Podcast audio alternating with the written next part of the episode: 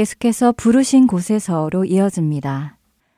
아마존에서 선교하시는 이명희 선교사님의 세 번째이자 마지막 이야기입니다. 최광덕 아나운서가 대독해 드립니다.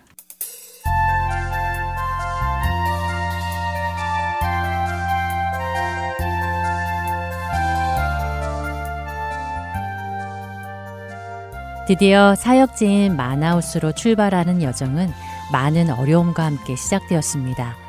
출발 2주 전 아들은 팔이 부러져서 수술을 받아야 했고 선임 선교사님은 갑자기 사역을 그만두었으며 출발하는 날 아침에는 공항까지 12개의 이민 가방을 옮겨주기로 한 트럭이 끝내 나타나지 않았습니다. 하나님 일을 하면 하나님께 순종하면 갑자기 비행기표가 비즈니스로 업그레이드 되고 부러진 아들 팔이 갑자기 딱 하고 붙어서 수술이 필요 없을 것 같지만 현실은 꼭 그렇지만은 않은 것 같습니다. 하박국 3장 17절과 18절의 말씀.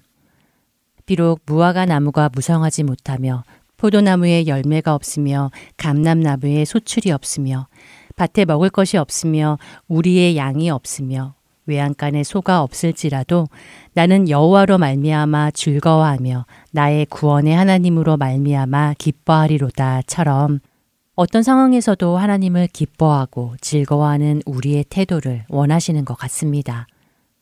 이런 상황에도 불구하고 신실하신 하나님의 도우심으로 무사히 마나우스에 도착하여 사역을 시작할 수 있었습니다.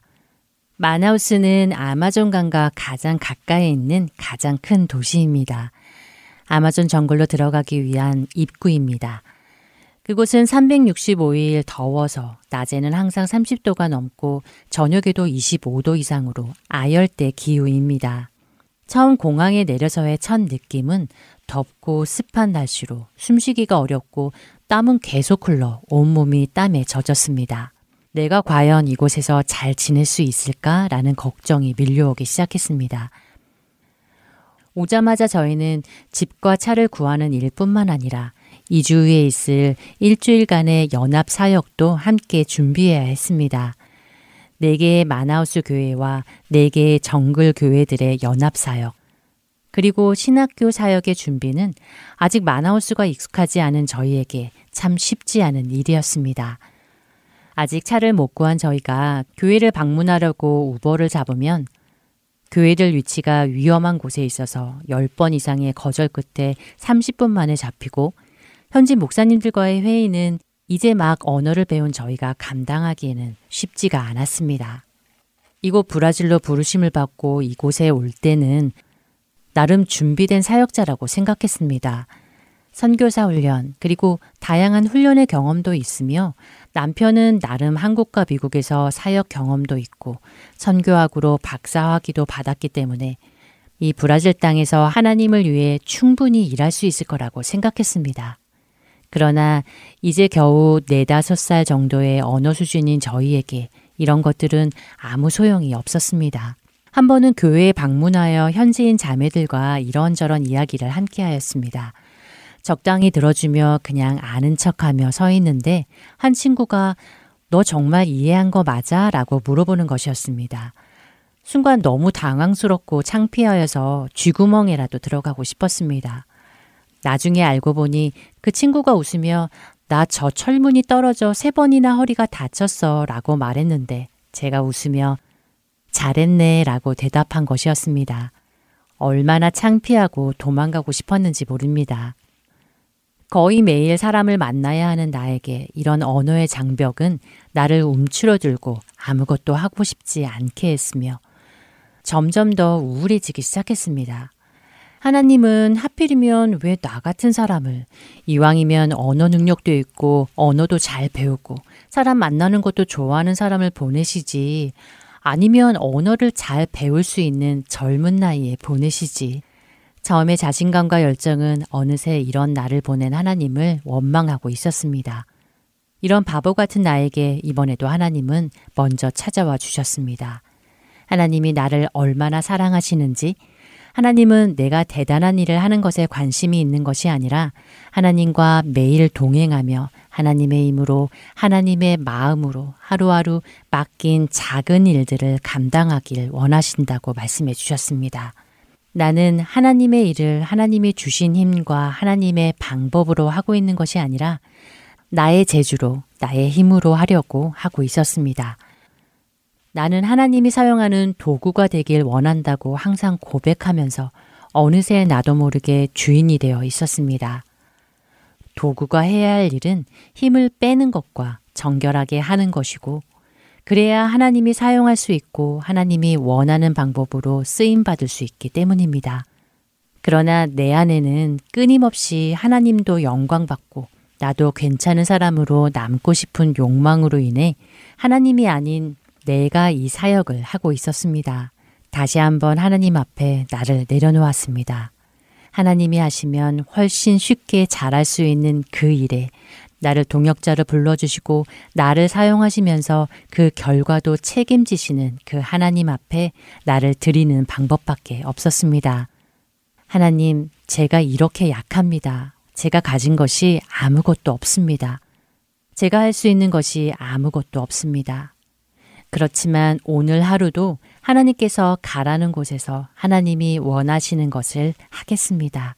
어느 날 저희가 사역하는 현지 교회의 기도회에 참석한 적이 있습니다. 담임 목회자는 저와 남편에게 성도들을 위해 안수하며 기도해 주기를 요청하셨습니다. 여전히 어눌한 언어 실력이었지만 하나님의 마음을 가지고 그들에게 가서 기도해 주기 시작했습니다. 나의 서툰 표현 한마디, 하나님은 너와 항상 함께 계셔. 하나님은 너의 마음을 아셔. 라는 그 한마디에 하염없이 울며 위로받는 자매를 보면서 나의 화려한 언변이 아니라 나의 부족함을 통해 그들을 위로하시는 하나님을 보게 하셨습니다. 지금도 자주 현지인을 만나야 하고 그들과 함께 시간을 보내고 있습니다. 이제 곧 그들에게 말씀으로 양육도 시켜야 합니다. 여전히 내 안에는 두려움과 피하고 싶은 마음이 있지만 그래도 감사한 것은 이런 부족한 나를 통하여서도 여전히 일하시고 수고했다 라고 칭찬해 주시는 그 하나님이 제 안에 계시기 때문입니다. 오늘 하루도 매일 내 안에서 싸움을 합니다. 내가 괜찮은 사람이 아니라 하나님이 어떤 분인지 나를 통해 드러내고 그들이 조금 더 하나님께 가까이 가기를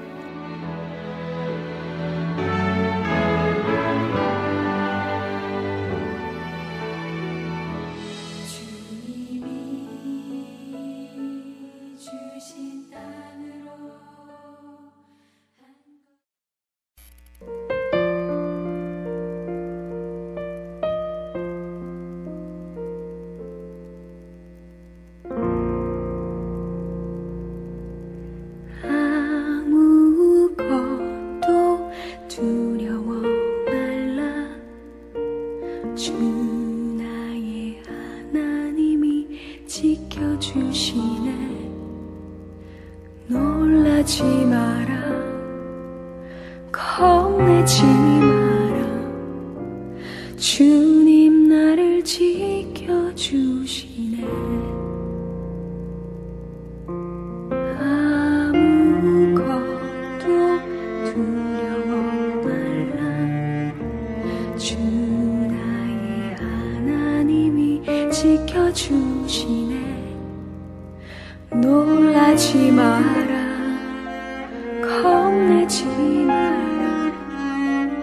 주님 나를 지켜주시네.